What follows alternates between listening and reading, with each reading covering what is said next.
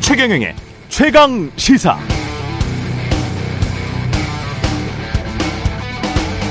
네, 미중 정상회담의 결과 그나마 다행이라고 생각합니다. 미중이 계속 극한 대치했으면 우리 경제 심각한 타격을 입을 수도 있었는데요. 물론 앞으로 구체적 실무 조율이 진행되어야 분명해지겠지만 새로운 냉전 아니다.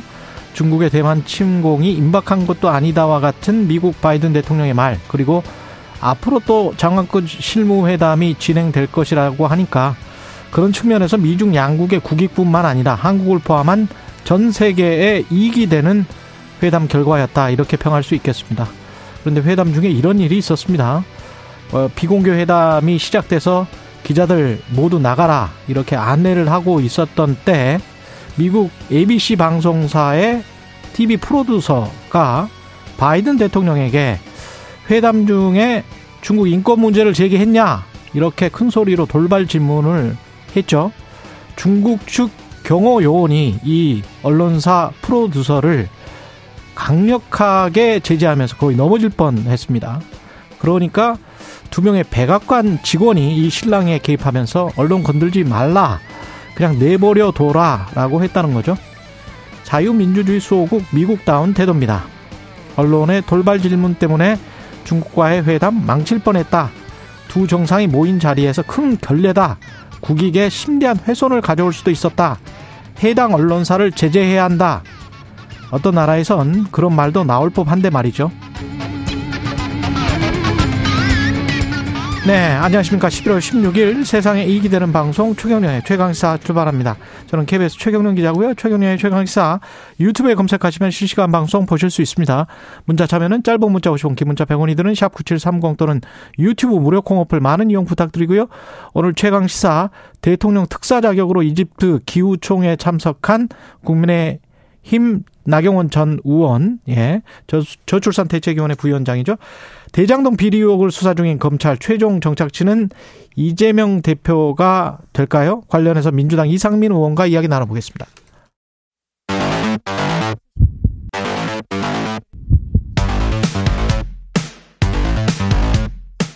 오늘 아침 가장 뜨거운 뉴스 뉴스 unboxing 자 뉴스 unboxing 시작하겠습니다. 민동기 기자 김민아 평론가 나와 있습니다. 안녕하십니까? 안녕하세요. 예, 한중 정상회담 열렸습니다. 어, 25분간 진행이 됐고요. 예. 한중 정상회담이 2019년 12월 이후 2년 11개월 만에 열린 겁니다. 아, 두 정상이 뭐 여러 얘기를 했는데요. 일단 아, 미묘한 그런 입장 차가 좀 확인이 됐습니다. 일단 윤석열 대통령 같은 경우에는 한미일 정상회담에서 미국의 중국 견제에 동참한다는 뜻을 밝히지 않았습니까? 예. 어제 이제 표현 같은 걸 보면 보편적 가치와 국제 규범, 성숙한 한중 관계 이런 표현을 썼는데 아무래도 그 한 한미일 그 정상회담에서 나왔던 미국의 중국 견제에 동참한다 이 연장선상에서 계속 얘기를 한 것으로 보이고요. 중국의 시진핑 주석은 진정한 다자관계 구축을 또 언급을 했거든요. 이것은 한미일 밀착 행보에 좀 불편함을 좀 드러낸 것 아닌가 이게 언론들의 대략적인 해석입니다. 특히 시진핑 주석 같은 경우에는 경제 협력을 정치화하고 범안보화하는데 반대해야 한다라고 얘기를 했는데 이것 역시 뭐 반도체 등 공급망에서 중국을 배제하려는 미국의 한국이 동조하는 것을 좀 겨냥한 발언 아니냐 이런 해석도 지금 나오고 있고요. 예. 특히 한반도 현안과 관련해서 두 정상도 논의를 했는데 굉장히 원칙적인 수준에 좀 그쳤습니다. 윤 대통령이 일단 중국이 더욱 적극적이고 건설적인 역할을 해주기를 기대한다 이렇게 얘기를 했는데 시진핑 주석은 한국이 남북 관계를 적극 개선해 나가기를 희망한다 이렇게 원론적인 수준의 답변을 했고요. 어, 특히 어, 시진핑 주석이 한국이 남북 관계 윤석열 정부의 비 북한 비핵화 로드맵인 담대한 구상에 대해서 시 주석이 북한의 의향이 관건이다. 북한이 호응해 온다면이라는 전제를 달았거든요. 예. 이 얘기는 다르게 해석을 하면은 북한을 압박하는데 먼저 나서지는 않겠다 이렇게도 해석이 되기 때문에 상당히 좀 온도차가 느껴지는 그런 대목이었습니다. 그 한중 정상회담도 미중 정상회담과 마찬가지로 회담을 했다의 의의가 있는 것 그렇죠. 같아요. 예. 그러니까 한 20, 거는 잘한 거예요. 그렇죠. 예.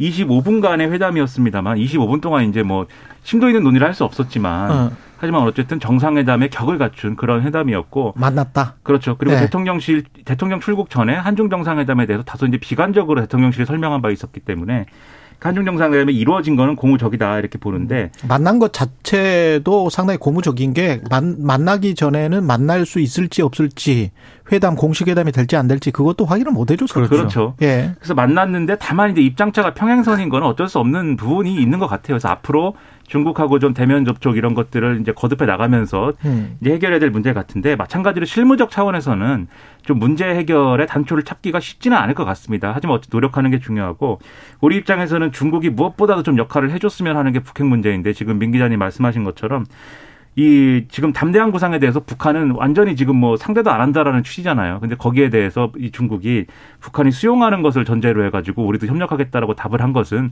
당분간 역할을 하기 어렵다라는 얘기를 하는 거고. 그리고 한국이 남북 관계를 개선해야 한다. 뭐 이렇게 이야기를 그렇죠. 한 거잖아요. 그렇죠. 그리고 이제 미국의 스탠스나 이런 것들도 겨냥해서 중국이 움직일 수밖에 없을 텐데 음. 미국의 경우에는 노골적으로 예를 들면 북한이 핵실험을 하거나 이런 사태를 중국이 적절히 개입해서 차단하지 않으면 동아시아에서의 미군의 영향력이 나 이런 것들 증대될 수밖에 없는 거 아니냐라고 노골적으로 얘기를 하고 있지 않습니까? 예. 그러니까 그런 걸 봐도 이제 북핵 문제가 이제 한중 정상회담에서 어, 생산적으로 다뤄지긴 좀 어려운 의제가 됐다라는 느낌이고 그리고 중국의 이제 요 이 표현을 보면 지금 음. 말씀하신 다자주의라든가 진정한 다자주의. 그렇죠. 네. 그 다음에 범안보화에 대한 우려라든가 이런 거를 표현을 하고 있는데 경제 협력을 정치화하고 범안보화하는데 반대한다. 그렇죠.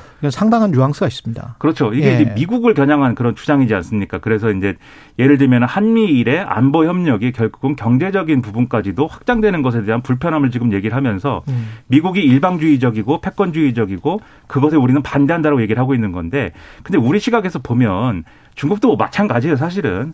중국이 뭐 사드 배치에 대해서 경제 보복하고 이런 거 공식적으로 인정한 바는 없지만 네. 그렇게 한 게 사실은 범안보 아닙니까? 그렇죠. 그리고 중국이 네. 사실 뭐 또 중국이 이제 어 세계의 양극을 자처하면서 친중 국가들 뭐 일대일로 사업이나 이런 것들로 줄 세웠다라는 비 판적 평가도 있는데 음. 우리한테 이런 얘기 한다. 좀 이제 우리 입장에서는 좀 이상한 얘기긴 한데 음. 하지만 또 세계 정세가 우리와 우리의 지정학적 위치와 맞물려 돌아가는 관계에서는 이런 얘기에 대해서 원칙적으로 명분이 선다고 하면 거기에 또 동조해 줄 필요도 있는 부분이 있거든요. 그렇죠. 가자주의라든가 범안보에 대해서 우리는 선을 또 그어야 되는 입장인 것이기 때문에 음. 그런 점에 있어서는 명확한 우리 중심이 있는 것이 또 좋다 이렇게 생각을 합니다.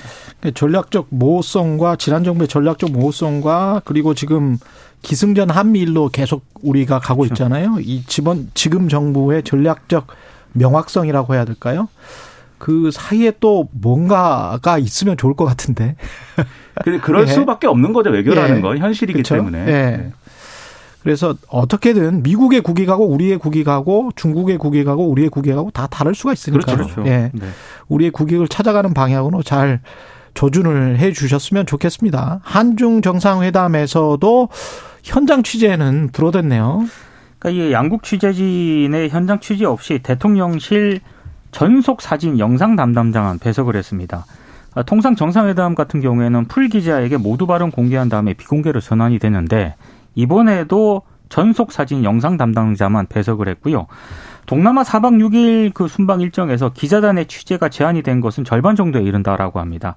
전체 26개 일정에서 12건이 언론 공개가 제한이 된 채 열렸고요. 특히 어제 8개 공식 일정 가운데 윤 대통령과 관련해서 순방 동행 취재단의 취재가 보장이 된 것은 공항 출발 행사 한 개뿐이었다고 합니다. 6개 양자 정상회담 가운데 모두 발언이 취재진에게 공개가 된 것은 태국, 필리핀과의 정상회담 등 두 개에 그쳤는데요. 이렇게 갈 거면은 도, 대체 풀기자단이 왜 갔느냐 이런 비판도 나오고 있고 주요 양자 회담이 몽땅 취재 제한이 된 것 자체가 상당히 이례적이라는 평가가 나오고 있습니다.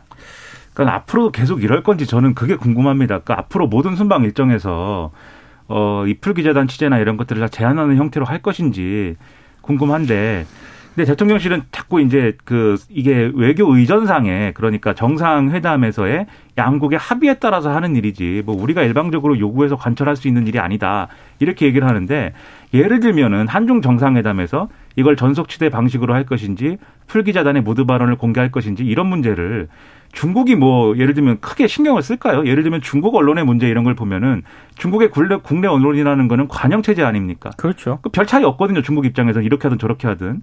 그리고 해외 취재라는 것은 뭐 어, 어떤 방식으로 이루어질 것인지는 뭐 다 뻔한 것이고 그 사실은 우리 의향이 상당히 반영되지 않았을까라고 상식적으로 생각할 수밖에 없는 것인데 그 언론에 대해서 이렇게 소극적이고 이렇게 폐쇄적으로 하는 것이 과연 윤석열 정부에 있어서 뭐 최근에 논란에 있어서는 뭐 좀 이 손해였다고 생각할지 모르지만 장기적으로 도움이 될까 전혀 도움이 안 되는 행위인데 이런 방식으로 하는 게 상당히 좀 의문이고 아마 그런 건 있을 것 같아요. 이게 한일 정상회담과 한미 정상회담에서 그런 방식으로 전속 취재를 했기 때문에 한중 정상회담만 또 풀기자단 취재를 받아들이는 것도 이상하다라고 생각했을지 모르겠는데 그 맞는 방법은 기자들의 취재를 허용하는 게 맞는 방향 아닙니까?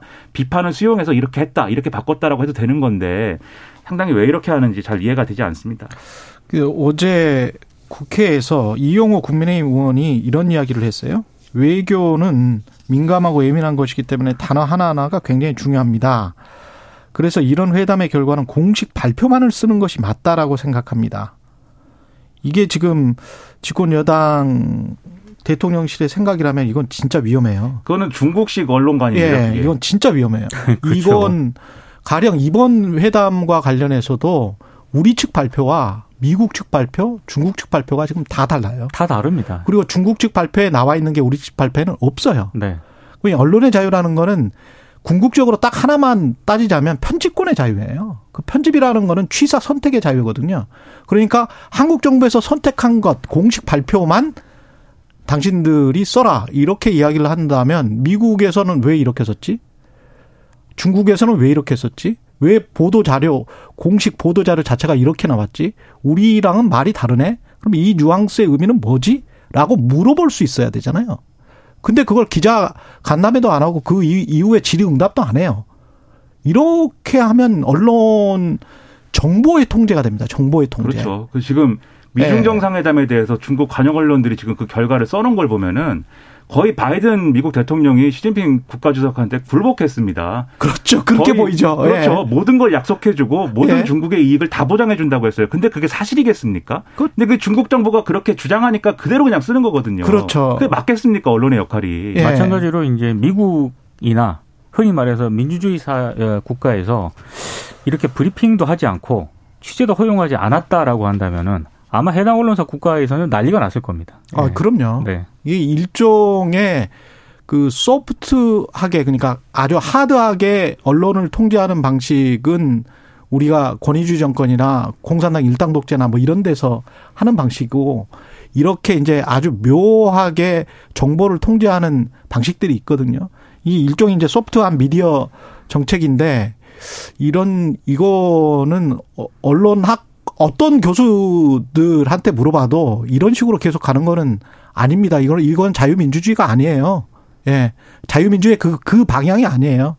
예. 그거는 대통령실이나 국민의힘에서 명확하게 인식을 하고 있어야 됩니다. 어제 이영호 의원 그 국회 발언 보고 저 깜짝 놀랐어요. 예. 공식 발표만 쓰는 게 어떻게 언론입니까? 예. 김건희 여사 수막 마지막 날에는 공식 일정에 참여했습니다. 예. 근데 이 기사를 좀 보면서도 이상한 대목이 있습니다. 이게 왜냐하면 언론 취재를 역시 허용을 하지 않았기 때문에 아, 보도 내용을 자세히 보면은요. 대통령실이 이렇게 밝혔다. 이런 내용들로 지금 기사가 되고 있거든요. 어찌됐든 김건희 여사가 어제 G20 정상회의 공식 배우자 프로그램에 참여를 했습니다. 그래서 인도네시아 대통령 부인이 주, 주관한 발리 전통문화 체험 행사에도 참석을 했고요. 그리고 이 기시다 후미 일본 총리의 부인인 기시다 육고 여사와는 어, 또 만났는데 어, 뭐이 유코 여사 같은 경우에는 이 김건희 여사에게 이태원 참사와 관련해서 애도를 표했고요. 김건희 여사도 일본인이 희생된 데 대해서 위로를 전했다고도 대통령실이 밝혔습니다. 뭐 오후에는 또 튀르키예 대통령 부인과 한 시간 동안 또 환담을 하기도 했다라고 하고요. 어, 비공개 일정을 계속했었는데 마지막에는 이제 공식 일정에 참여를 했습니다. 저는 이제 김건희 여사 행보에 관련돼서도 이게 행보하는 내용과 뭐 이 어떤 양식에 대해서 뭐 근본적으로 뭐 잘못했다고 얘기하고 싶지는 않지만 늘 어쨌든 비판이라든가 논란이라든가는 뭐 있을 수 있는 거지 않습니까? 영부인의 행보에 대해서. 전임 정권에서도 마찬가지였고 그럼 거기에 대해서 대통령실이 비판을 수용한다든지 또는 이 비판은 잘못됐다든지 또는 이것은 오해가 있다든지 이런 식의 어떤 해명과 이것들을 해야 되는데 이 영부인의 행보와 어떤 기획이나 내용 뭐 이런 거에 대해서 이 대통령실이 어느 조직이 전담을 하는 것인지 그리고 그러한 비판 수용은 어떤 방식을 통해서 하는 것인지 이런 것들이 지금 다 불투명해요. 그래서 김건희 여사의 활동에 대해서도 일방적으로 보여주고 싶은 거를 그냥 보여주는 방식이고 알리는 방식이지 그거에 대해서 뭘 예를 들면 비판이 있으면 그거에 대해서 어떻게 하겠다는 거는 지금 얘기할 수가 없는 구조거든요. 그러니까 이런 구조도 마찬가지로 대통령실의 언론 대응의 연장선에서 마찬가지로 영부인의 활동에 대해서도 그러한 길을 언론에 열어주는 것이 필요하다고 저는 생각합니다. 예. 그리고 동영상이랄지 이런 것들 뭐 그 우리들이 직접 가가지고 취재 기자 촬영 기자들이 가서 찍을 수 있게 해야지 그걸 찍어서 이렇게 배포를 그러니까 하는 거는 예 과거로 가는 겁니다. 그 국민의힘은 관련해서 민주당 장경태 의원이 빈곤 포르노라는 이야기를 했습니다. 네. 근데 그 그게 이제 윤리 특위에 제소를 했습니다. 이 이 말 관련해서. 그러니까 주호영 원내대표가 이렇게 얘기를 했습니다. 빈곤 음. 포르노라는 아주 왜곡되고 잘못된 발언에 대해서도 품위 손상을 이유로 예. 윤리 제소를 준비하겠다라는 입장을 밝혔는데요. 방금 말씀하신 것처럼 장경태 민주당 최고위원이 지난 14일 최고위 회의에서 김건희 여사가 푸놈펜의 선청성 심장질환 어린이집을 방문해서 함께 촬영을 하지 않았습니까? 예. 이 사진에 대해서 김건희 여사의 빈곤 포르노 화보 촬영이 논란이 되고 있다. 가난과 고통은 절대 구경거리가 아니다. 그 음. 누구의 홍보 수단으로 사용돼서도 안 된다. 이렇게 얘기를 했는데 조영 원내대표가 이 표현 자체가 너무나 인격 모욕적이고 반여성적이다. 민주당의 성인지 감수성에 대해서 심각한 의문을 제기한다고 비판을 했습니다. 음. 참고로 이 빈곤 포르노라는 단어는요. 어, 그 비정부 기구 있지 않습니까? 예. NGO의 모금 캠페인 활동이라든가 TV 공익 프로그램 등이 동정심을 이끌어내기 위해서 가난을 비윤리적인 방식으로 전시할 때 상당히 여기에 대해서 비판적인 어떤 그런 어좀 지적들이 많이 제기가 됐었거든요. 가난의 대상화죠. 그렇습니다. 네. 그래서 뭐 학계라든가 이런 외국 단체에서는 상당히 좀 비판적인 의미로 사용이 되고는 있습니다. poverty porn은 그냥 쓰는 말입니다. 황당합니다. 네. 이게 예를 네. 들어서 인터넷에 먹방이라고 있지 않습니까? 네. 음식을 막 많이 먹어요. 그리고 그 음식을 먹는 거에 대해서 사람들이 만족감을 느끼고 그 현상에 대해서 분석을 할 때 food 포르노라는 얘기를 썼었어요. 예. 왜냐하면 그게 무슨 음식이 성적 대상화돼서가 아니고 음. 그 음식에 대해서 무슨 뭐 이렇게 먹는 장면과 그 음식의 아주 뭐 아름다운 색깔과 먹음직스러운 장면을 막 이렇게 그 노골적으로 보여줘서 자극적으로 보여줘서 그것을 가지고 인기를 얻거나 뭐 이렇게 돈을 벌거나 뭐 이런 현상에 대해서 얘기하기 위해서 그 단어를 썼던 거거든요. 그렇죠. 그러니까 빈곤 포르노라는 말도 마찬가지죠. 근데 저는 예를 들면 여기에 대해서 이런 비판에 대해서 국민의힘도 그렇고 지금 이제 대통령실도 그렇고 이 김건희 여사가 이런 뭐 전시를 위해서 또는 자기 홍보를 위해서 한 일정이 아니다. 음. 이러저러한 맥락이 있었고 이러 이걸 위해서는 필요한 일정이었고 이런 걸 설명하면 됩니다. 앞으로 어떻게 어떻게 하겠다. 그렇죠. 카보드의 그렇죠. 가난을 위해서. 그렇죠. 예. 그걸 가지고 반박을 하면 되는데 용어를 가지고 지금 포르노가 성인지 감수성에 대한 의문이다. 이거는 이상한 얘기죠. 그리고 관련해서 그리고 김건희 여사의 사진에 대해서 뭐 오드리 햇번 사진의 표절이냐 뭐 이런 얘기도 막 민주당이 민주당 관련 인사들이 했는데 예. 저는 뭐 거기에 대해서도 그게 이런 구도가 아주 일반적인 구도고 다 이렇게 안고 있다 뭐 이렇게 하면 되는 거 아닙니까? 근데 거기에 대해서도 윤상현 의원 같은 경우에는 김건희 여사 아름답다 이렇게 얘기를 해요. 그러니까 뭐 눈에는 뭐만 보인다는 것인지 그게 뭐 도와 김건희 여사에게 도움이 되는 무슨 발언들일까요? 저는 이런 것도 바닥이 드러나는 그러한 인식이기 때문에 좀 자시, 자기 자신들을 스스로 돌아봐야 되는 필요가 있다. 이렇게 얘기를 하면 안 되는 겁니다. 외국에서 왜 에드 시런이라고 영국 가수 아주 유명한 네네네. 가수가 있는데 네. 빙고 포르노 논란에 휩싸여 가지고 한 번 뭐 영국 언론에 호되게 당한 적이 있었고 가령 이제 최종권 전 차관도 비슷한 이야기를 하던데 우리나라 쪽박 총 같은데 노인이 지금 굉장히 아프고 우리가 노인 빈곤율이 높잖아요. 근데 질 바이든 여사가 공식 행사 일정 다 제쳐두고 거기에 와서 노인 수발을 갑자기 들고 사진을 찍고 동영상 찍고 가요. 그리고 미국에서 그게 그 사진이 나와요. 그러면 우리 국민의 감정은 어떨까? 그 캄보디아 국민의 감정을 생각을 해보면 주최국 안 좋을 것 같은데요. 그러니까 그 네. 단어가 왜 나왔냐면 음. 빈곤은 구조적인 문제지 않습니까? 그렇죠. 그러니까 해결하려면 이제 구조적인 문제에 천착을 해야 되는데 네. 이런 식으로 이제 사진을 찍고 이런 것 자체가 그 구조적인 문제 해결에는 큰 도움이 안 된다라는 그런 비판적인 의미에서 이 단어가 나온 그렇죠. 것으로 보여요. 이러한 네. 진정성을 증명하기 위해서 영부인의 활동이나 이런 것들에 대해서 빈곤 해결이라든가 이런 것들의 컨셉을 정확히 해서 좀 거기에 실질적인 도움이 되는 방식의 캠페인을 진행을 한다든가 이런 것들이 사실 필요하고 그런 걸 하자고 하면 그건 좀 말이 된다는 것이죠. 음. 근데 지금과 같은 이런 논란의 구조, 이런 말도 안 되는 주장에 대해서 뭐 어떻게 이거를 이해하겠습니까? 여기까지 듣겠습니다. 뉴스 unboxing 민동기 기자 김민아 평론가였습니다. 고맙습니다. 고맙습니다. 고맙습니다. KBS 라디오 최경영의 최강시사 듣고 계신 지금 시각 7시 40분입니다. 오늘 하루 이슈의 중심. 당신의 아침을 책임지는 직격 인터뷰. 여러분은 지금 KBS 일라디오 최경영의 최강 시사와 함께하고 계십니다. 네, 안전하지 않은 나라에서 아이를 알 수 있겠는가? 최근 이런 걱정이 큰 분이 있습니다. 나경원 저출산 고령사회위원회 부위원장인데요. 전화 연결돼 있습니다. 안녕하세요. 네, 안녕하세요. 예, 이 부위원장이지만 이게 부, 위원장이 대통령이기 때문에 부총리급 아니에요? 아유, 아닙니다. 뭐, 말씀들은 장관급이다, 부총리급이다, 말씀들 하시고, 예. 뭐, 위원들의, 당연직 위원회 이제 일곱 개 부처 장관이 포함되어 있으니까 그런 말씀들 아, 하시는데요. 아, 그렇군요. 예. 뭐, 급이 중요한 것이 아니라 그만큼 대통령께서 위원장인 자리이니까 음. 어, 또 사실은 여러 부처와 조율해서만 해야 되는 문제이고 예. 또이 과제는 대한민국 존망이 걸린 과제이기 때문에요. 그런 어, 뭐 마음가짐으로 일하고 음. 있습니다. 예. 근데 참 공교롭게도 이태원 참사로 또 청년들이 주로 목숨을 잃어서 참 예, 너무 안타깝죠. 안타깝죠. 예. 예. 네, 예. 이 저출산 고령화는 어떻게 이게 너무나 구조적인 문제라 어떤 부분에 신경을 쓰세요? 어, 뭐 사실은 이제 저출산 고령화 문제에 대해서 우리가 이제 2005년부터 계속 나라에서 뭐 돈도 투입하고 정책도 많이 만들었는데 네. 계속 끊임없이 출산율은 떨어지고 있거든요. 그래서 어뭐 물론 이 출산율 제고를 위해서 하는 정책 뭐 그동안 했던 정책을 다시 점검해 보고 또 정말 코페르니쿠스적 전환을 통해서 좀 어디 좋은 정책으로 정말 이렇게 바꿀 수 있는 게 없느냐 이런 노력도 해야 되겠지만요.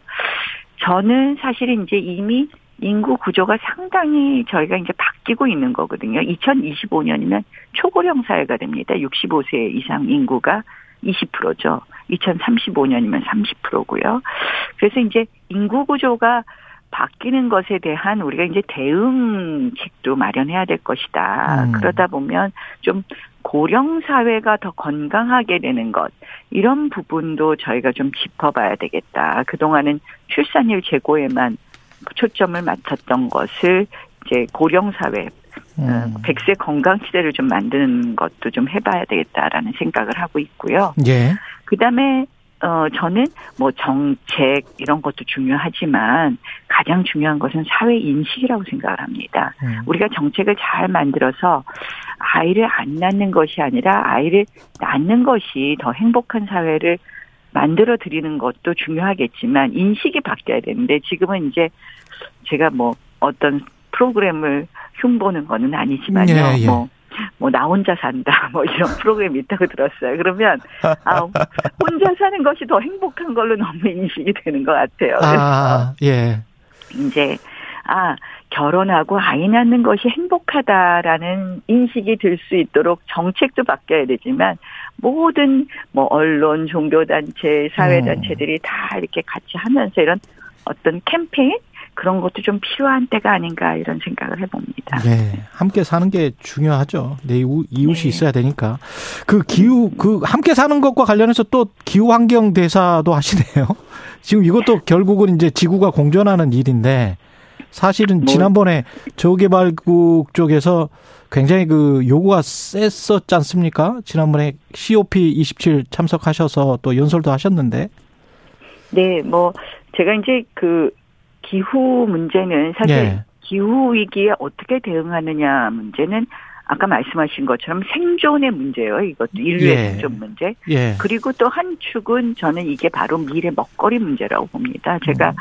그뭐 그동안 캅뭐 파리에서 2015년에 있었던 그 유엔 당사국 총회에도 갔다 왔었고 지난번 다보스에 가서도 제가 어, 이 기후 관련된 어, 기후 변화 대응에 관련된 많은 미팅을 하고 왔어요. 그때 이제 다보스의 세 가지 중요한 이슈 중에 하나가 이 기후 변화 대응이었거든요. 네. 그래서 이렇게 보면 이게 한쪽으로는 우리가 생존의 문제고 이것을 빠르게 녹색 기술을 드라이브를 걸 수밖에 없어요. 저희가 전부 다 그 목표를 위해선 어. 탄소 중립의 목표를 위해선 그러면 그 기술 녹색 기술을 개발하는 데 있어서 조금 선도해 간다면 그것이 또 미래의 먹거리가 되는 부분이 있습니다. 그렇죠. 그래서 네.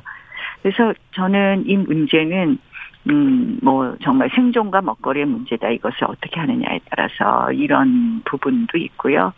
해서 좀 더 대한민국이 그동안 이제 좀 소극적이다. 이런 네. 이야기들을 많이 들었습니다. 그래서 좀 우리가 적극적으로 이 문제에 대해서 대응해야 된다고 생각을 하고요. 또 그것은 결국 이제 궁극적으로 우리가 뭐 녹색 기술을 개발한 이후에 사실은 이제 개도국가 어떻게 할 것이냐. 이뭐 네. 선진국만이 뭐 탄소 중립이 된다고 해서 깨끗해지는 건 아니지 않습니까? 그래서 이 개도국가 같이 가는 문제 이런 부분도 조금 대한민국이 외교 기조도 이제는 좀 글로벌 중추국가 역할을 한다고 했으니 외교 기조에 맞춰서도 좀 그린 ODA 확대라든지 이런 부분에 대해서 좀 더 앞장서야 되지 않나 이렇게 생각을 합니다. 우리가 지금 기후 대응 지수가 매우 조조함이라는 평가를 받으면서 최하위권을 기록했다라고 보도가 나왔는데 이게 네. 재생에너지 신재생에너지가 좀 축소됐습니까 윤석열 정부 들어서? 아 이게 어떻게 된 거냐면요. 네. 이제 뭐 저는 이 이제 이 독일의 이제 단체가 이 조사를 하던데요. 음. 이제 음, 우리가 사실은 탄소 중립을 2030년까지 2018년 대비해서 탄소 배출량을 40% 줄이겠다는 걸 문재인 대통령께서 지난해 약속을 하셨습니다. 예, 그렇죠. 예. 예. 그러니까 뭐 어떻게 보면 우리로선 감축량을 대폭 늘렸죠. 음. 근데 사실 이제 거기에 대한 구체적 로드맵은 없어서 굉장히 당황스러웠지만 윤석열 대통령께서 결단을 내서 그건 받겠다. 음. 국제사회와의 약속이니까.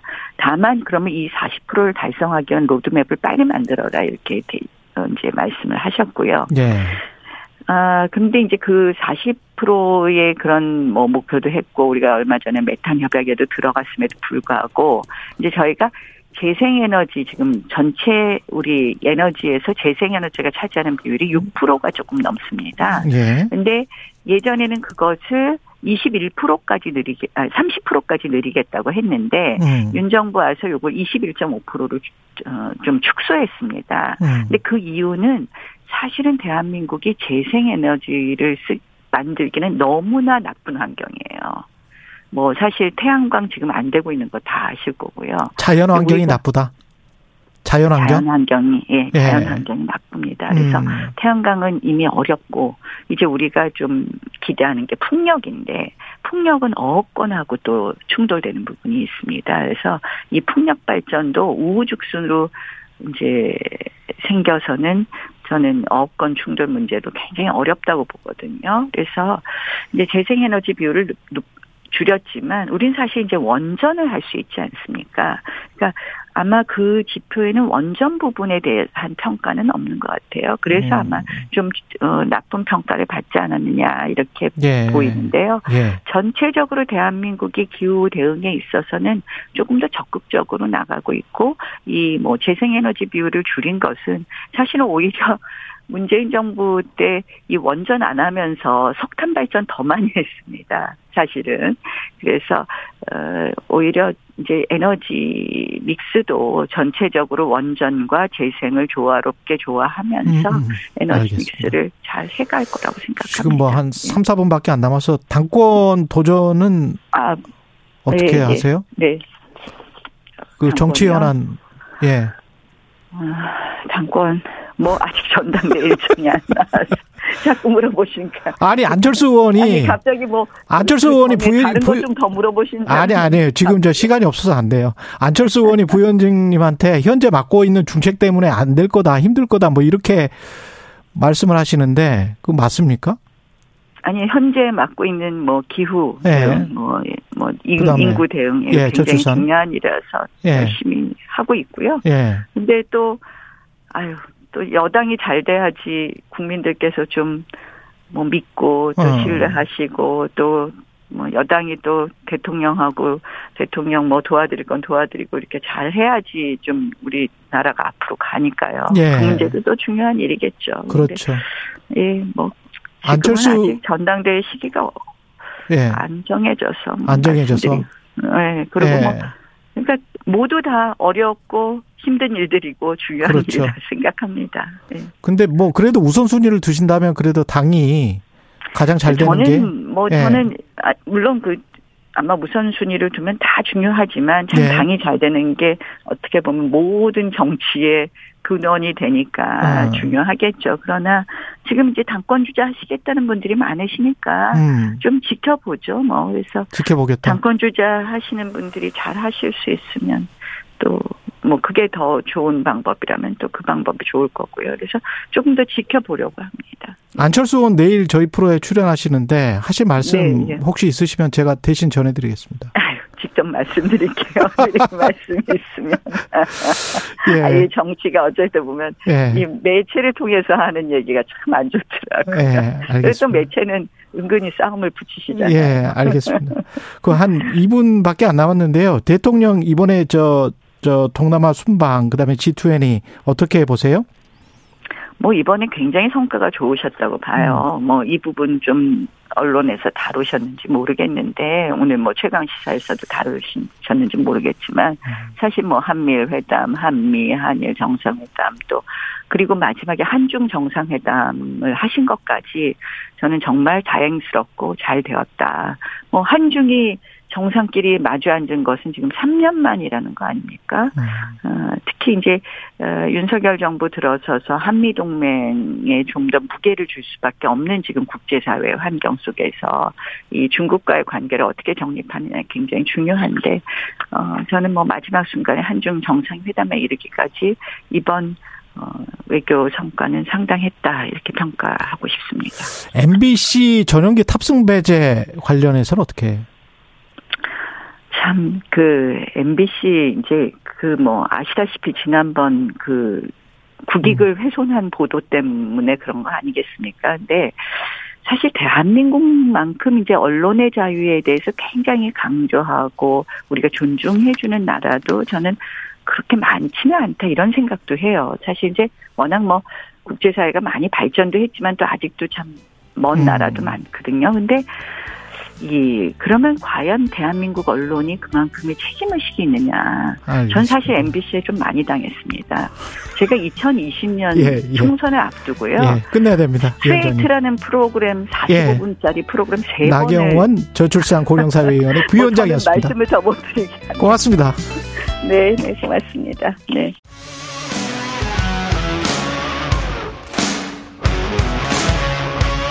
오늘 하루 이슈의 중심.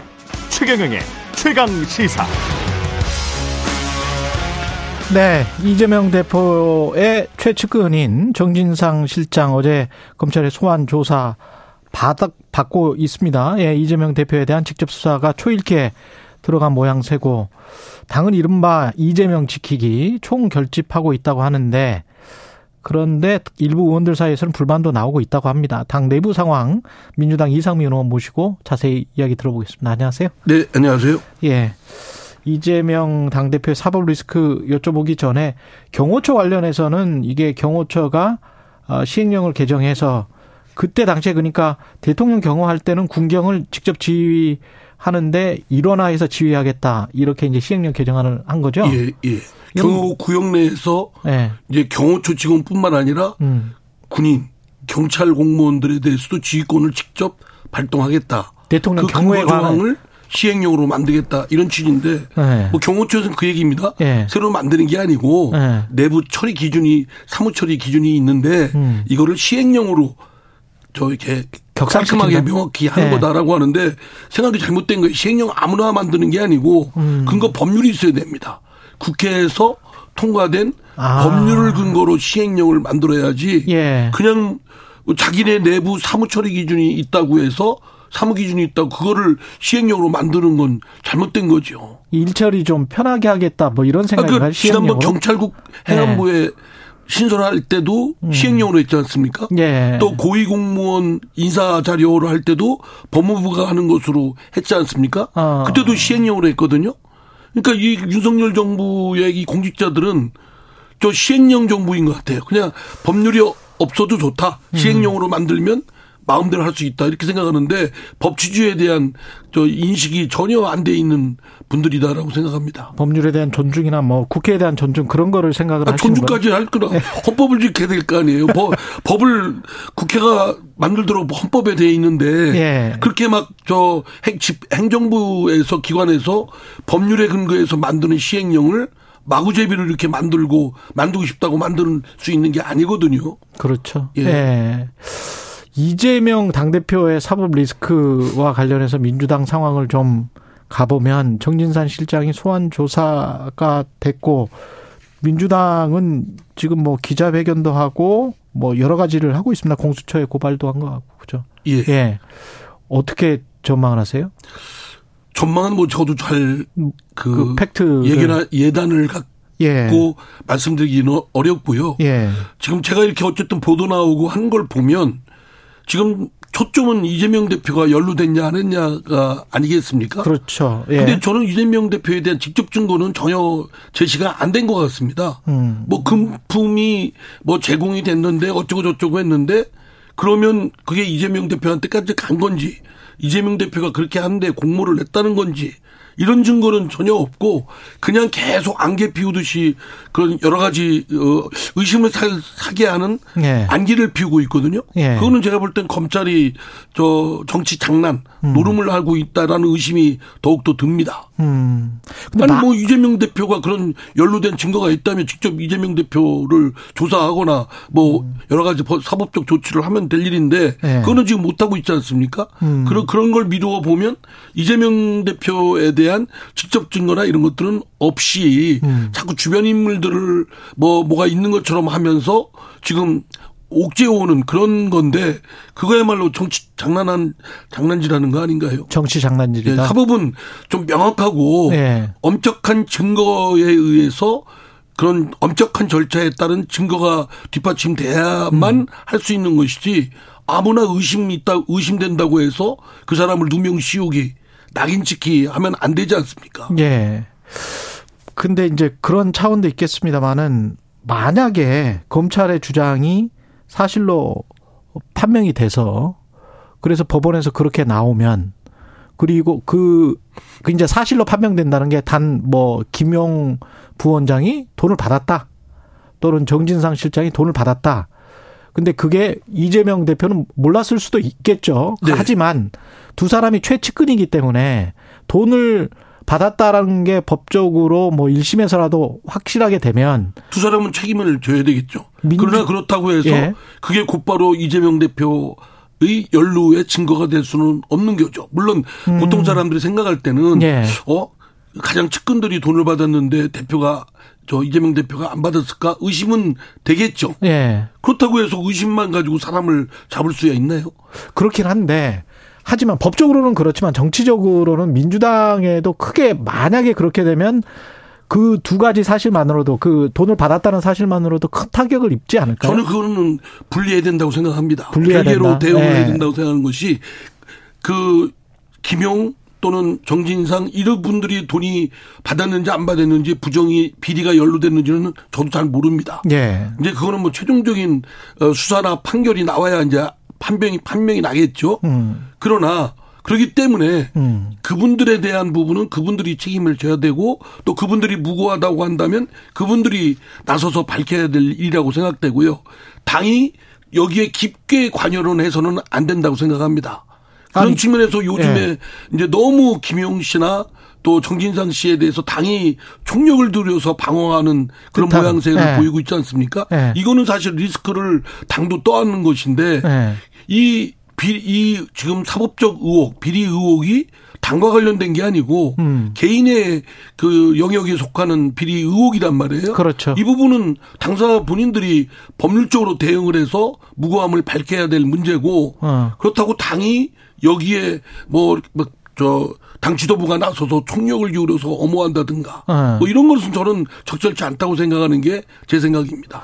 그러면 지금 민주당이 공수처 고발하고 검찰청 항의 방문하고 국회에서 기자회견에서 검찰에 공소사실 흘린 것 중에서 이거는 뭐 팩트가 아니다 하면서 검찰이랑 논박하고 이런 것들도 그 민주당이 그 수렁 안으로 쭉 지금 들어가고 있는 거 아니에요? 저는 그러니까 예. 그, 런 측면 때문에 좀이 음. 이 부분 그런 부분은 좀 당에서도 당 지도부도 신중하게 하지 말아야 된다. 예, 저는 그렇게 아. 생각합니다. 그러니까 별개로 대응하면 될 일이라고 생각합니다. 예. 김용 씨나 그 정진상 씨가 억울하다고 한다면 음. 본인들이 대응하고 또 그것도 정치적이 아니라 법률적으로 대응을 해야 되겠죠. 법률적인 대응을. 문제니까. 예. 이거를 정치적 문제로 비화시켜서 자꾸 어 이렇게 하면은 오히려 좀 역효과가 더 나, 지 않을까. 자꾸 음. 의심, 의심을 또 이재명 대표가 받게 되는 측면도 있고. 음. 그래서 저는 어, 그 진위 여부는 모르겠으나 만약의 경우 사실일 경우에 당까지 그 리스크를 떠안게 되는 건 피해된다. 음. 당은 공조직이, 조직이니까 예. 그렇다면 별개로 대응하는 것이 마땅하고 일정한 거리 두는 것이 맞, 맞지 않을까. 라는 게 제 생각입니다. 그러면 잠시 금태섭 전 의원 같은 경우는 민주당의 사당화를 우려하면서 그 이재명 대표가 잠시 뭐 직을 내려놓는다든가 그런 방안은 혹시 아, 그것도 마땅치가 않은 게요. 그것도 이재명 대표가 당 대표가 된 지 얼마 전 아닙니까? 예. 전당대회 치러서 음. 또80% 가까운 지지를, 지지를 받고 당 대표가 됐습니다. 음. 근데 지금 의심받는다고 지금 직접적인 연루된 증거도 나오지도 않았는데 당 대표를 물러나라 뭐라 하는 거는 저는 그것도 지나친 거고. 네. 그러나 당이 뭐 이렇게 그 정진상 김용 부분에 대한 부분을 뭐 이렇게 전면으로 나서서 이렇게 엄호한다든가 이런 것도 또 지나치다고 생각합니다. 노웅대 의원도 비슷한 말씀을 하셨는데 근데 그 중에서 이제 좀 정치 공학 정치 지형 관련해서 좀 아주 흥미로운 발언이 버티기 싸움이다. 끝까지 버티면 여당이 분열해 신당이 나올 것이다. 이거는 뒤로 가면 민주당도 부결해서 신당이 나올 수도 있다. 뭐 이런 이야기인 것 같기도 하고요. 그러나 노웅래 의원이 무슨 네. 그 배경에서 그런 네. 말을 했는지 모르겠지만 네. 이걸 뭐 버티기 싸움이다라고 뭐 그렇게 하는 건좀 음. 달리 오해받을 소지도 있다고 생각되고요.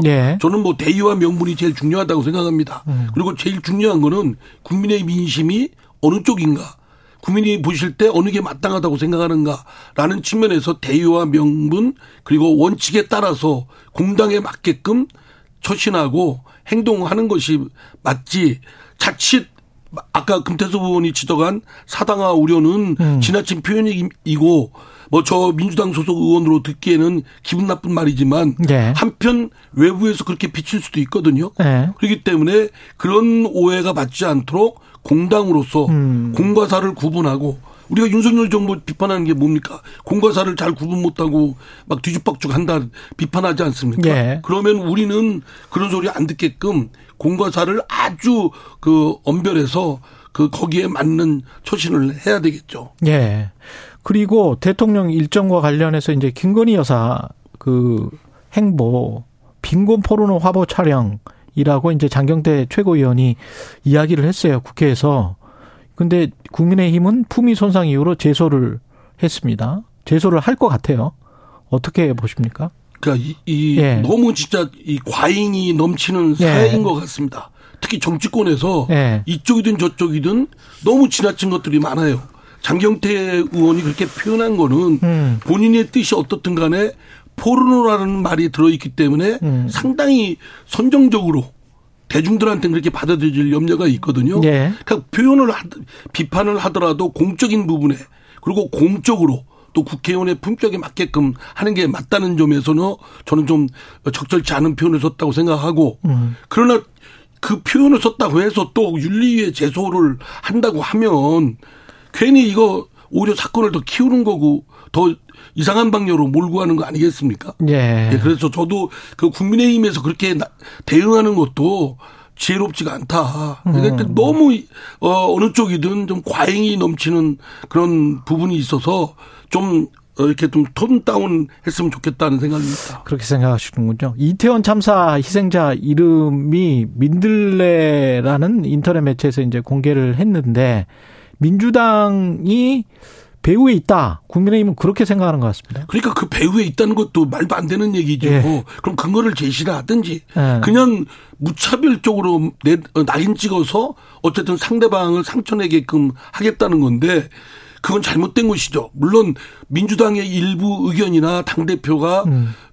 어, 피해자 유가족의 동의를 전제로 해서 음. 공개하는 게 낫다라는 주장을 해서 네. 자칫 공개를 해야 되는 것으로 강하게 비춰진 측면이 있기 때문에 음. 그러, 그렇게 오해받을 소지는 있지만 그렇다고 해서 민주당이 뭐 배후에 있다든가 음. 뭐 이러면 그게 되겠어요 근거도 없이 네. 그러니까 그건 그 매체에서 함부로 피해자 유가족의 정서나 또는 그 뜻과 묻지도 않고 일방적으로 그 이렇게 공개한 거는 폭력이고 매우 잔인하다고 생각됩니다. 예. 그건 뭐 비난받아 마땅하고 책임을 져야 된다고 생각되고요. 예. 그러나 그렇다고 민주당이 배후에 있다고 공격하는 국민의 힘도 예. 그, 그를 그러면 안 되지요. 나눠서 생각해야 될 것 같은데 이름을 공개하고 피해자 유족의 동의가 있다면 있다는 전제하에서 이름을 공개해서 추모를 계속하자 이것과 유족의 동의 없이 그냥 이름을 공개한 것 이번 아, 이번 거 같은 경우는 좀 분리해서 생각해야 되는 거 아닙니까? 그렇습니다. 예. 다만 음. 그 피해자의 그 인적 사항을 공개하는 여부가 예. 지금 오늘날 지금 이 시점에 중요한 의제가 돼서는 안 되잖아요. 아. 지금은 진상을 규명하고 음. 그리고 책임을 밝혀서 책임 있는 자는 음. 빨리 엄벌을 하고 예. 또 이러한 것들이 되풀이되지 않도록 불행한 일이 되풀이되지 않도록 빨리 대책을 마련하고 여기에 지금 총력을 기울여야 되는데 지금 사실은 어, 그 가, 가족들이나 그 있는 지인들이 볼 때는 엄청난 고통과 슬픔을 겪고 있는데 그렇죠. 이 이름을 네. 공개하고 어쩌고저쩌고 하는 게 논의하는 것 자체가 너무 송구스럽습니다.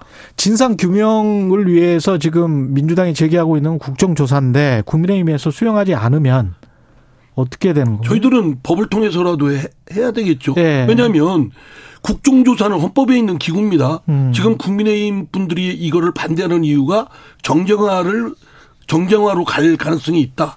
또 강제조사권이 없기 때문에 별로 실효성이 없다. 이 얘기하는데 그러면 그걸 보완해야 되겠죠.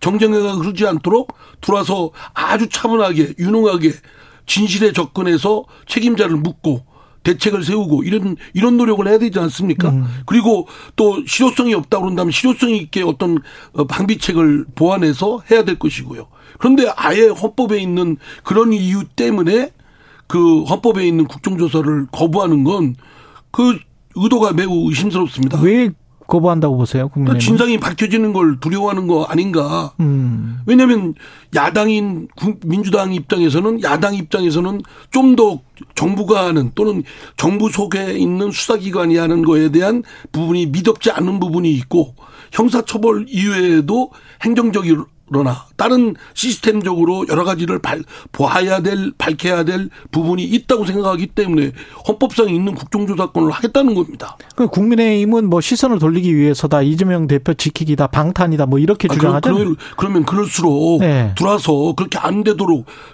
자기네들이 견제하고 해야 될거 아, 아니겠어요? 그럴수록 들어와서 해야 아 근데 왜 왜 꼭 뭐 안 되는 이유만 들어서 어, 안 하려고만 하는지. 예. 그리고 이거 시간 질질 끌어봤자요. 예. 국정조사를 피할 수가 없습니다. 피할 또 없다. 특별검 특, 특검도 피할 수가 없다고 봐요. 그러면 아, 국정조사도 예. 해야 되고 특검도 해야 되면 예. 그러면 올해 내년 내내 해야 됩니다. 음. 이렇게 질질 끌고 이거에 대해서 논란을 벌이기보다는 기간을 정해서 국정조사와 특검을 동시에 하도록 해서 빨리 정리하고 진, 진상을 규명하고 책임자가 있으면 빨리 책임을 묻고 그리고 사후 대책 세우는 것이 지혜롭지 않을까요? 그게 여당의 정치에도 유리하다. 그런 아니, 제가 볼 때는 좀 저 국민의힘이나 집권 세력이 볼 때는 그게 오히려 저 소모적 논란을 더 최소화시킬 수 있는 예. 있는 지, 지략이 아닐까요? 예. 난 그렇게 생각하는데 좀 제가 볼 땐 좀 바보 같아요.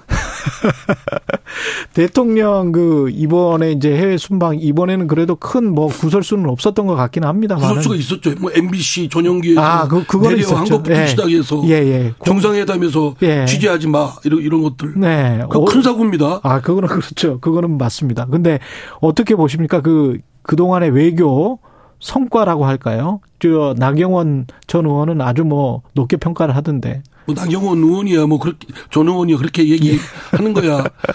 뭐 다들 상투적으로 하는 거니까 정치권에서 예. 예. 뭐 그거는 어큰 의미는 없다고 보고요. 예. 어쨌든 뭐 정상회담에서 큰 것이 어뭘 이루어질 것이다고 생각하는 거 별로 없다고 봅니다. 왜냐하면 바이든 대통령과의 관계는 자동차 전기 자동차에 관한 IRA법을 음. 유예하느냐 또는 적용을 예외시키냐를 결말을 봐야 되는데 결말 내기가 어렵다는 건 다 상식에 가까운 얘기 아닙니까? 뭐 법이 통과돼 버려서. 예. 예. 그걸 바꾸기는 어렵습니다. 그러니까 뭐 그냥 바이든 대통령 그냥 정치적으로 수산만 할 뿐이에요. 립 서비스였다. 예. 예. 그리고 이제 중국의 시진핑은 3년 만에 최고위층의 그 채널이 소통 채널이 이제 복원됐다는 뚫렸다. 정도의 네. 의미이지 네. 서로 간의 이견은 많잖아요. 그렇죠. 시진핑 저 주석은 저 우리 윤석열 대통령 보고 미국 쪽에 너무 기울지 마세요. 딱 이러는 그, 거고 그 우리는 네. 저 중국은 뭐 어쩌고 저쩌고 저쩌고 하는 거 아닙니까? 서로 이견들이 많죠. 예. 그리고 뭐 북한의 핵 문제에 대해서 뭐 중국이 뭐 그냥 일반적인 얘기만 한 거니까 음. 일반적인 그 지금까지의 정도를 확인한 정도의 의미에 불과했다. 음. 그러나 워낙 윤석열 대통령의 해외 순방 문제는 국민들이 굉장히 조마조마하지 않습니까? 뭐가 터질까? 근데 예. 이미 뭐 출발하기 전부터 MBC 타, 예. 전용기에서 타지 마 내려 뭐 이렇게 한국부터 시작을 했기 때문에 그 다음에 이루어지는 것은 충격이 좀 덜하죠. 예. 아 그래 예. 근데 저는 예. 그 어떻게 정상회담을 취재를 그 접근을 차단시킵니까? 그거는 음. 아 도대체 자유 윤석열 대통령이 늘 부짓는 자유, 자유민주 국가에서는 있을 수 없는 자유민주주의의 적 행위입니다. 음. 자유민주주의를 위협하는 행위입니다. 예. 스스로. 알겠습니다. 여기까지 듣겠습니다. 지금까지 민주당 이상민 의원이었습니다. 고맙습니다. 공정, 공익, 그리고 균형.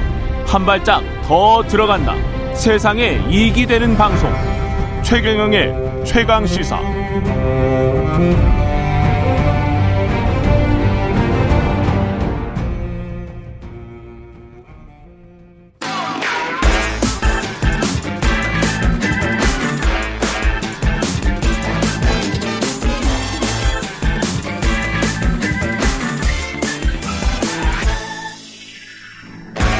네, 최경영의 최강시사 한 번 더 뉴스 경향신문 박순봉 기자와 함께하겠습니다. 안녕하십니까? 안녕하세요. 80억 명 중에 하나가 하나네요. 예, 박순봉 기자나 전화. 네, 예. 각각 한 명이네요. 어제 기준으로 80억 명 세계 인구 넘었습니다. 예. 유엔이 집계한 수치고요. 아주 명확하게 실시간으로 집계할 수 있는 건 아니라서 그걸 할 수가 없죠. 네, 유엔이 지금도 태어나고 있을 텐데. 맞습니다. 예. 어제 80억 명에 이를 걸로 본다 이렇게 음. 관측을 한 겁니다. 인구 증가는 계속되고 있거든요. 예. 이거 기억하시는 분들 꽤 있으실 텐데 예전에 격투기 선수 효도루, 효도루 여러 별명이 있었는데 그 중에 하나가 60억 분의 1 이런 거였거든요. 야 효도루 전성기 때가 언제였어요? 그때 이제 2010년에 10년? 이제 은퇴를 했으니까 그 전에가 그 전성기였거든요. 그 전에. 그래서 그때가 한 인구가 60억 명 정도 됐는가 이거 한번 찾아봤거든요. 예. 2011년에 70억이었더라고요. 그러니까 대략적으로 아, 한참 전성기일 때는 뭐 60억 명이 좀 넘었을 걸로 그렇게 보입니다. 음. 2011년에 70억 명이었으니까 11년 만에 10억 명 더 늘어가지고 80억 명이 된 거고요. 예. 그리고 1974년에 40억 명이었거든요. 음. 그때 기준으로 보자면은 48년 만에 두 배가 된 겁니다. 48년 만에 두 배? 네. 80억 아, 명이 된 거죠. 40억 명에서. 74년에 40억 명이고 48년 만에 두 배. 엄청나게 늘어난 거네. 팍팍팍. 예? 맞습니다. 계속 앞으로도 늘었어요. 이렇게 늘어납니까? 늘어나긴 할 건데 이렇게 예. 빨리 늘어나진 않을 거예요. 지금 유엔이 인구수가 세계 인구수가 정점을 찍을 시점을 2080년으로 보고 있거든요. 2030년에는 85억 명이 되고요. 2050년에는 97억 명. 그리고 나서 2030년에는 104억 명을 찍고 이게 정점으로 2100년까지 쭉 이어질 거라고 보고 있습니다. 방금 전해드린 이 숫자를 좀 보시면 이해가 되시겠지만 늘어나는 속도 자체는 굉장히 줄어들고 있습니다. 그렇죠. 이미 인구 증가율은 1960년에 정점을 찍었거든요. 그러니까 증가율은 줄어들고 있는 추세예요. 증가율은 줄어들고 있다. 그렇지만 네. 늘고는 있는 거죠. 우리가 굉장히 빠르게 증가하는 그 증가율의 선상에서 살고 있다가 갈 것이다. 뭐 이런 생각이 듭니다. 아니 관련해서 제가 흥미로운 기사가 하나 있었어요. 워싱턴 포스트에 네. 이 바로 또 그래프를 만들었더라고요. 이 친구들은 정말 대단해요. 근데 제가 태어난 연도와 뭐 한국 그다음에 남자 이거를 기입을 했더니 관련된 정보가 쫙 쏟아져요. 음. 제가 태어났을 때 70년이었는데 네. 그때 37억 명이었대요. 음. 제가 100살이 되면 100억 3천만 명이 된다는 거예요. 음. 제가 100살이 되면 벌써 어? 그 그래프를 만들었군요. 예. 그리고 지금 제 나이에 있는 지구상의 남자는 9,300만 명이라고 합니다. 음. 그리고 저는 가장 인구가 빠르게 증가한 시기에 살았던 한 남자. 이렇게 되는 것이죠. 음. 80억 명 중에 하나. 뭐 이렇게 9,300만 명 중에 하나. 이렇게 아주 이게 개인화 네. 시켜서 만드는 그 뭐랄까요 기술 그 다음에 그 인, 아주 그 심층적인 보도 있지 않습니까? 이런 거는 정말 탁월합니다. 외신들이. 속도도 빠르네요. 예. 어제였는데 예. 이미 그걸 준비를 해놨다라는 준비를 거네요. 이미 다 해놔가지고 그래프로 만들었는데 기가 막힌 그래프가 나오더라고요. 음. 예. 재밌네요. 예. 그렇고 그런데 우리나라 인구는 지금 줄어들 것 같다는 거죠. 예. 맞습니다. 예. 통계청이 인구 추계 조사, 그러니까 어떻게 우리나라 인구가 바뀔까 이거 조사를 하거든요. 올해는 9월 달에 발표가 나왔었는데 2070년에 우리나라 인구가 3,800만 명이 될 거다 이렇게 예상을 했습니다. 지금 2022년 기준으로 5,200만 명이거든요. 그러니까 50년 가까이 지나면 1,400만 명 정도 줄어들 거다 이렇게 예측을 한 겁니다. 그리고 이때 인구만 줄어드는 게 아니고요. 세계에서 우리나라는 2070년에 가장 고령층 인구가 많은 나라가 될 거다 이렇게 예측을 했어요. 음. 고령층이라는 거는 65세 이상을 얘기를 합니다. 그렇죠. 우리가 흔히 일본을 고령화 사회라고 보고 우리보다 더 고령화돼 있다 이렇게 인식을 하고 있잖아요. 근데 통계청의 예측을 보면은 2044년에 우리나라의 고령 인구 비중이 일본보다 많아질 거다 이렇게 예측을 하고 있습니다. 그리고 그 시점에 이미 세계에서 두 번째로 고령 인구가 많은 고령화 사회가 되는 거고요. 유일하게 우리보다 좀 더 고령화된 인구가 많은 나라가 홍콩이거든요. 이제 그마저도 2068년에는 우리나라가 제치고 가장 고령 인구가 많은 나라가 될 거다. 이건 물론 이제 현재 추세로 그렇죠. 예측을 네. 한 겁니다. 그리고 뭐 사실은 기준을 또 바꿔서 65세가 아니고 70세가 그 초고령이야 뭐 이렇게 이제 바꿔버릴 수도 있잖아요. 사실은 노동인구나 네. 뭐 이런 것들 때문에 음. 이게 초고령 인구 많아진다는 거는 결국은 우리가 가난해질 확률이 높아진다는 거 이런 거 아닙니까? 맞습니다. 예. 일하는 사람이 적어지면 부양 음. 부담이 음. 커질 수밖에 없는 거잖아요. 예. 방금 언급을 해주셨는데 생산 연령 인구라는 게 15세부터 64세까지를 얘기를 하거든요. 물론 요거 조금 더 높여야 된다 이런 얘기들도 지금 있는 거고요. 왜냐하면 음. 다들 좀 젊어졌으니까요 나이에 음. 비해서는. 예. 근데 실제로 우리나라는 15세보단 더 늦게 일하는 게 좀 일반적이죠.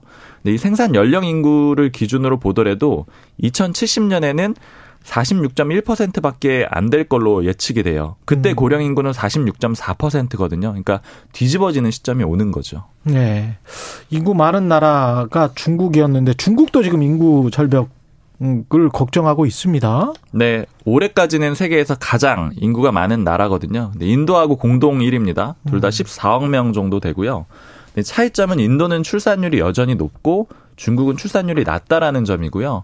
특히 유엔이 예측하기로는 중국이 내년부터 인구가 오히려 줄어들 거다. 내년부터? 네, 아, 빨리 줄어드네. 하고 있습니다. 예.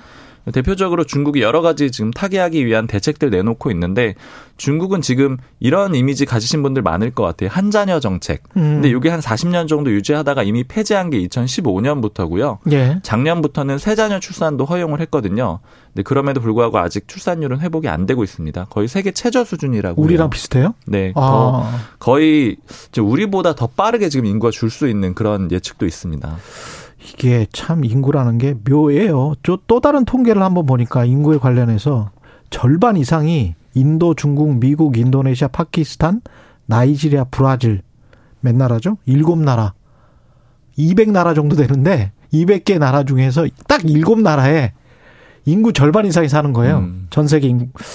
이것도 참 그래서 이런 수도권하고 비슷하네요. 우리나라 예, 수도권하고. 예, 이게 지구라는 게 과밀도가 다 다른 것 같습니다. 월드컵 시즌인데 치킨 이야기 간단하게 하겠습니다.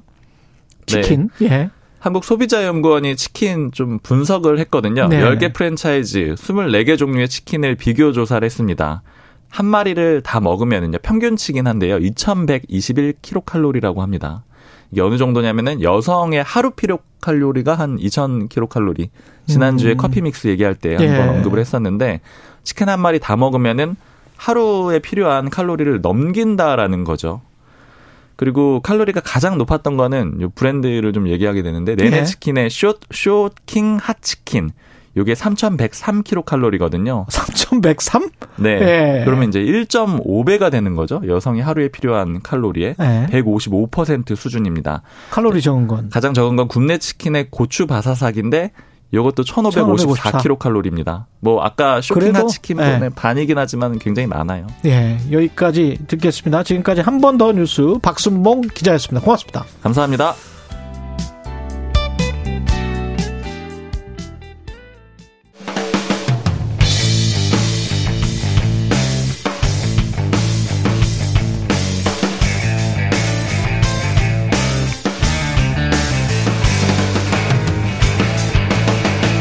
최경영의 최강 시사.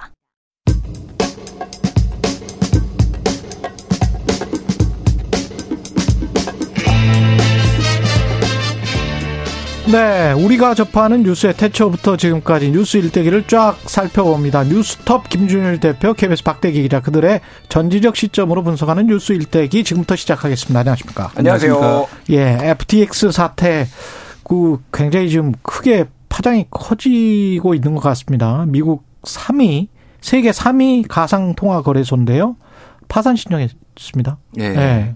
그러니까 FTX가 사실 뭐, 뭔지를 모르시는 분들이 굉장히 많으실 것 네. 같아서 좀 설명을 드리면은 이뭐 어, 암호화폐 혹은 뭐 음. 뭐 가상화폐 이게 거래소가 각 나라마다 있잖아요. 한국에도 그렇죠. 뭐 빗썸이라든지 몇몇 업체들이 여러, 개 있죠. 여러 네. 개가 있고. 네. 근데 이게 이를테면은 뭐 증권거래소, 한국의 증권거래소 같이 국가에서나 뭐 아니면 금융당국에서 운영하는 게 아니라 다 사설업체거든요. 그러니까. 그렇죠. 예. 네. 사설업체고, 근데 여기가 규모가 커지다 보니까 상당히 이제 신뢰도가 높아졌다 이렇게 보, 뭐 사람들이 보고 여기에 이제 돈을 맡긴 거죠. 이 거래소에. 그러니까 한국에 주식 투자하려면 증권거래소에 막 어, 어, 통해서 이제 보통 하, 잖아요 그러니까 그렇죠. 네. 뭐 여러 가지 루트가 있지만 근데 이 중에 하나가 지금 미국에서 3위 얘가 파산을 한 거예요. 음. 근데 이 과정 자체가 좀 황당합니다. 황당한데 그거는 우리 박대기 기자가 설명해 주실 거예요. 그 과정 어려운 걸 저한테 넘기시는데 네. 어 발단은 하나의 보도였습니다. 코인데스크라는 이제 전문 매체가 있는데 네. 여기서 지난 2일 날 보도를 하나 했는데요. 알라메다 리서치라는 곳의 재무제표를 들여다봤더니 이 자산의 대부분이 FTP FTT라는 가상 자산이더라. 음. 이 FTT가 어딘 거 하니 알라 알라메다하고 밀접하게 연관된 계열사가 FTX거든요. 바로 예. FTX의 계열사가 알라메다입니다. 근데 자기들끼리 결국 FTT라는 코인을 발행을 이제 FTX가 한 건데 음. 자기들이 발행한 코인을 가지고 이 알라메다라는 이 투자회사에 넘겨주고 예. 그 코인을 담보로 삼아 가지고 달러를 빌려서 그 달러로 투자를 해서 엄청난 이익을 얻고 있다. 결국은 어. 담보 가치가 없는 어떤 자전 거래를 통해서 담보 가치를 만들고 있는 그런 것이 아니냐 의혹을 제기를 했거든요. 자전 거래 아니냐. 네. 예. 그러니까 서로 이제 한쪽에서는 코인을 발행 FTX는 FTT라는 코인을 발행하고 또 알라메다는 그 코인을 사주고 이러면서 어. 이제 그 알라메다가 투자하는 것은 이 FTT를 또 담보로 해서 투자를 하고 이렇게 하고 있는 것이 아니냐. 음, 그 결국 실체가 없는 달러를 빌리고 예, 예. 실체가 없는 이 FTT라는 허구의 그런 실체를 가지고 자기들끼리 거래를 해서 뭔가 있는 것처럼 만들고 있는 것이 아니냐 이런 의혹을 제기했거든요. 그 보도로 이렇게 된 거예요? 그 보도 당시에는 좀 괜찮았는데 네. 며칠 있다가 이 바이낸스라는 세계 최대 거래소가 있습니다. 예. 거기 창업자 창펑 자오라는 사람이 있는데요. 음. 이 사람이 역시 그 보도를 보니까 FTT는 믿을 수 없는 것 같다. 이거 FTT를 다 내다 팔아야겠다. 경쟁업체네. 예, 예. 그렇게 트위터에 올렸습니다. 네. 그러니까 사람들이 FTT를 걸고 따라서 다 내다 팔기 시작했습니다. 순식간에 이제 80% 정도 급락을 하면서 와. 또 FTX가 이제 거래소인데 거래소에 음. 돈을 맡겼는 사람들은 불안해질 수 있잖아요. 그렇죠, 이렇게 그렇죠.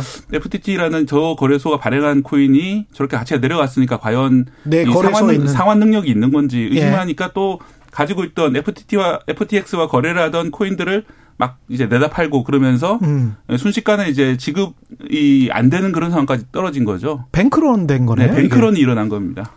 그러니까 그러니까 이게 좀 용어가 헷갈리는데 네. 테라 루나 사태가 있었잖아요. 그렇죠. 그거는 그냥 권도영 씨가 발행한 코인이었잖아요. 암호화폐. 근데 여기는 복합적인 게 FTX라는 거래소가 있고 그 음. 거래소에서 발행한 게 FTT예요. 네. 근데 그 거래소가 발행한 이 암호화폐 FTT의 신용도가 문제가 있는 것 아니냐라고 하면서 이게 지금 뱅크런이 된 건데 이 과정 자체가 좀 제가 아까 전에 초도에 황, 황당하다고 한게 네. 결국은 실제 뭐 이제 위험 뭐 신호가 있었기는 하지만은 한 명이 나 이거 팔아야 되겠어 트윗 하나 올렸다가 지금 망한 거예요. 미국의 음. 3위 업체가. 그러니까 굉장히 취약한 거죠. 우리나라 뭐 전 세계 금융시장도 각종 루머가 있잖아요. 그렇죠. 어디 기업이 어렵다. 근데 그런다고 바로 망하지 않잖아요. 음. 그리고 바로 다 돈을 빼지도 않잖아요. 그리고 그리고 만약에 돈을 빼는 것에 대비를 해가지고 이를테면은 금융당국에서 여러 안정장치를 금융권에 요구를 하고 예를 들면 지급준비제도 뭐 네. 그래서 10% 정도는 항상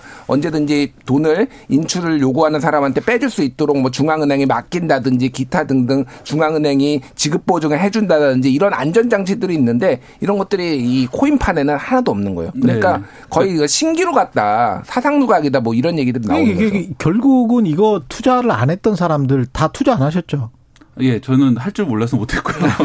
김준일 대표도 언제 알았어요? 사실 가상화폐라든지 가상자산, 저는, 코인. 저는 옛날에는 알았는데 투자는 그쵸. 안 했고요. 이거를 네. 조금 산 거는 비트코인하고 이더리움을 예전에 2018년에 좀 샀어요. 아, 공부해 보려고? 예, 예, 공부해 예. 보려고. 그런데 계속 올랐다가 제 음. 자산이 한때는 한, 한 8배까지 불었다가 네. 지금은 인출을 안 했어요. 그러니까 중요한 거는 인출을 해야 되는데. 네. 인출을 안 하고 놔뒀더니 그거 10분의 1로 지금 돼 있더라고요. 네. 아니, 근데 저도 이제 국내 거래소에서는 거래를 했는데 네. 왜냐하면 이제 해외 거래소 거래가 상당히 까다롭기 때문에 네. 그런 말씀을 드렸던 건데 이 사실은 이제 이게 장기 거래, 장기 투자를 할 건 아니라고 저는 생각을 했고 단기에 투자를 할 거라고 생각을 했는데 워낙 이게 등락이 엄청나게 상, 뭐 상한이나 하한이 없이 움직이기 그렇죠. 때문에 야, 이거 참 잘못하다가는 큰일 나겠구나 싶어서 저같이 소심한 사람은 돈을 뺐습니다. 이게 지금 가상자산이라는 게 지금 김준일 대표 말씀하셨듯이 이게 실체가 있는 거야, 없는 거야, 뭐 이런 것 때문에 계속 논란이 됐잖아요. 탄생 때부터 음. 지금까지.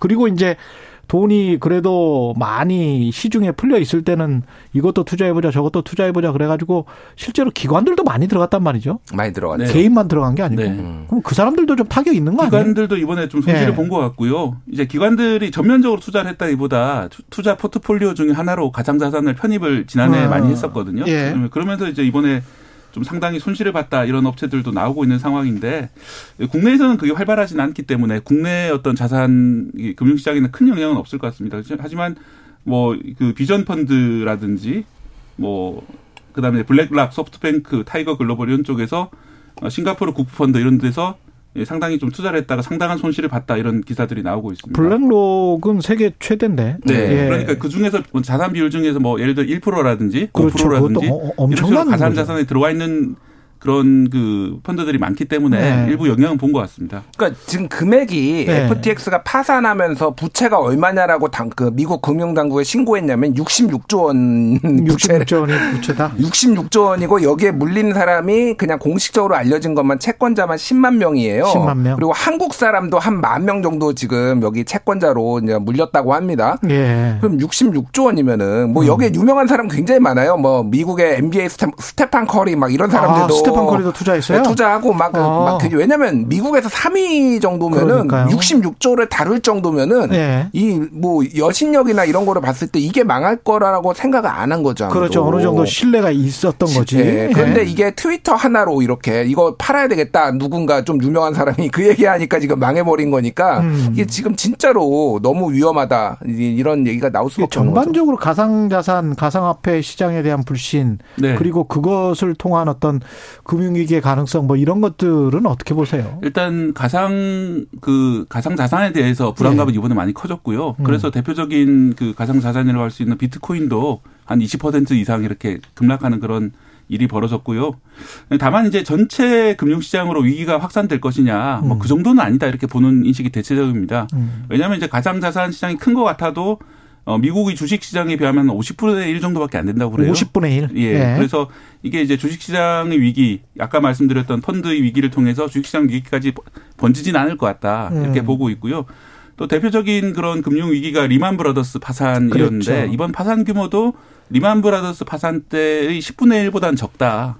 어, 그래서 뭐 그 정도 충격은 아닌데 이 가상자산이라는 이 떠오르는 시장이 안 그래도 올해 루나 코인 사태로 엄청나게 흔들렸는데 음. 또한 번 충격을 받으면서 당분간 좀 충, 이 가상자산 자체는 충격을 받을 걸로 보입니다. 음. 이게 만약에 지금 한 한국 사람들도 한 만 명 있다 그랬잖아요. 예. FTX에. 근데 자기가 인, 지금 아직 돈을 못 뺀 사람도 있을 거 아니에요. 그러니까 그렇게 물린 사람이 만 명인 거죠. 아, 물린 사람이 만 예, 명이다. 예, 예. 이 사람들은 그럼 돈 못 빼? 못 뺍니까? 그러니까 지금 예. 실사를 해봐야 돼요. 이 아. FTX에서는 우리가 부채가 66조지만은 우리 예. 자산도 66조가 있어. 그래서 다 갚아줄 수 있어라고 얘기를 했는데 오늘도 월스트리트저널에 내가 펀딩을 또 받을 수 있어 이렇게 이야기를 하더라고요. 네. 사기꾼들이 보통 그런 얘기합니다. 오늘도 그렇게 이야기해. 나 펀딩 받아가지고 갚아줄게 뭐 이런 식으로 이야기를 하더라고요. 권도영도 초반에는 내가 펀딩 받을 수 있다라고 얘기를 했어요. 어제 네. 비슷한 말을 들은 것 같습니다. 네. 네. 그러니까 그러니까 지금 알 수 없어요. 실제 네. 그래서 얼마나 자산이 있는지 이 중에서 그래서 뭐 횡령이 있었는지 뭐 이런 것도 알 수 없었고 뭐 네. 지금 뭐 각종 루머가 있는데 돈 자산이 상당하게 증발했다. 미리 알고서 빼냈다, 빼돌렸다 막 이런 흉용 흉흉한 루머까지 있어가지고 이거는 잘하면은 뭐 수사에 들어갈 가능성도 배제할 수가 좀 없는 네. 상황이에요. 사기가 될 수도 있겠네요. 이거 근데 가상화폐, 가상자산 관련해서는 뭔가 규제가 있어야 된다. 그 이야기는 계속 있었는데 뭐뭐 뭐, 뭐가 마련된 게 있습니까 지금? 어, 국내에서는 사, 실 이제 국내 거래소도 많이 의심을 받고 있는 상황인데 네. 지금 이 상황에서 국내 같은 경우에는 뭐 FTX처럼 그렇게 고객 예치금을 그렇게 가, 다루진 않고요. 별도의 예금을 통해서 가지고 있다라고 일단 얘기는 합니다. 예, 다만 이제 관리 감독 문제 주체가 제대로 안 돼, 설정이 안 돼 있기 때문에 물론 회계 감사를 받는다고 하지만 이게 적절하게 관리가 되고 있는지 이런 좀 실시간으로 점검이 잘 되고 있는지 뭐 의문이 많이 남는 상황입니다. 그렇죠. 그러니까 우리나라도 이미 네. 한 번은 등록제로 한 번 바꿨잖아요. 네. 그래가지고 이제 거래소 중에서도 상당수가 이제 좀 정리가 되고 있는데 음. 지금 이 사태는 그러니까 미국에서 66조 원에 다루고 있는 데가 망했다라고 본다라면은 이게 신용에 대한 어떤 불안감이 전체적으로 그렇지. 커지면 이게 연쇄적으로 무너질 음. 수가 있는데 이게 굉장히 딜레마예요. 그러니까 규제를 어떻게 할 것이냐. 맞아요. 그러니까 금융당국이 항상 이 규제 에 대해서 미온적으로 되어왔던 게이 음. 그 가상 자산 이 코인이라는 거를 아예 인정을 할 수가 없다라는 그런 스탠스가 있었던 거죠. 그러니까 네. 이거를 뭘 믿고 또 하나는 지금까지는 정부에서 거래소 증권 같은 경우 주식은 정부에서 이거를 거래소를 운영을 하고 보증을 하고 세금도 떼고 그랬는데 이거는 이거는 뭐 장 시작 이나 마감 시간도 없고 24시간 돌아가고 전 세계에서 투자하고 돈이 왔다 갔다 하고 이게 규제를 하기가 너무 난감하다 어렵다 이런 것도 있고 또 하나는 이거를 만약에 정부가 규제를 하고 보증을 서기 시작하면은 오히려 사태가 더 복잡해지는 상황도 발생할 수 있다라는 거예요. 민간에서 잘못, 잘못되면 이제 뭐 정부의 책임이 되는 거냐 관리 감독 책임이 되는 거냐 이런 식으로 음. 넘어갈 수도 있는 문제고요.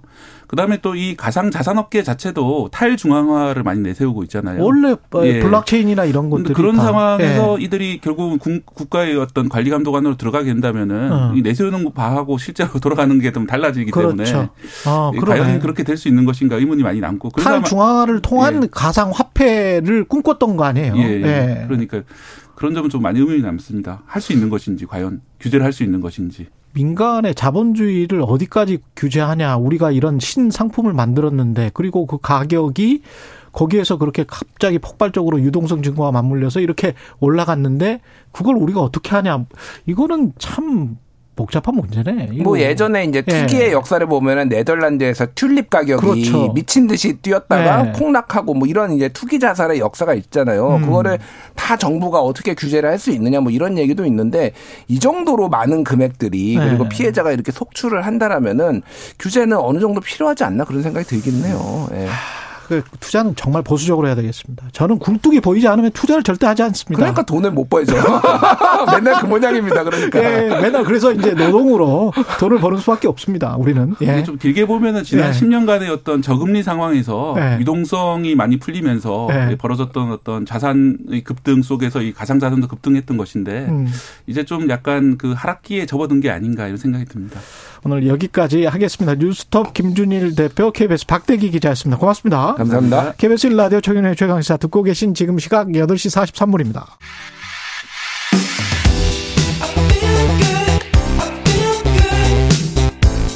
세상에 이익이 되는 방송 최경영의 최강 시사 네 인터넷 매체 민들레죠 민들레가 참사 희생자 명단을 유족 동의 없이 공개를 해서 정치권에서도 우리와 질타의 목소리 여야 한꺼번에 다 쏟아졌는데요. 정의당 목소리 좀 들어보겠습니다. 이정미 대표 스튜디오에 직접 모셨습니다. 안녕하세요. 네, 안녕하세요. 예. 지난번에 한번 전화 인터뷰 네. 예, 하셨었고요. 지금 희생자 명단이 이름이 다 공개가 됐는데 참담하다 이런 말씀 남기셨습니다. 네. 네.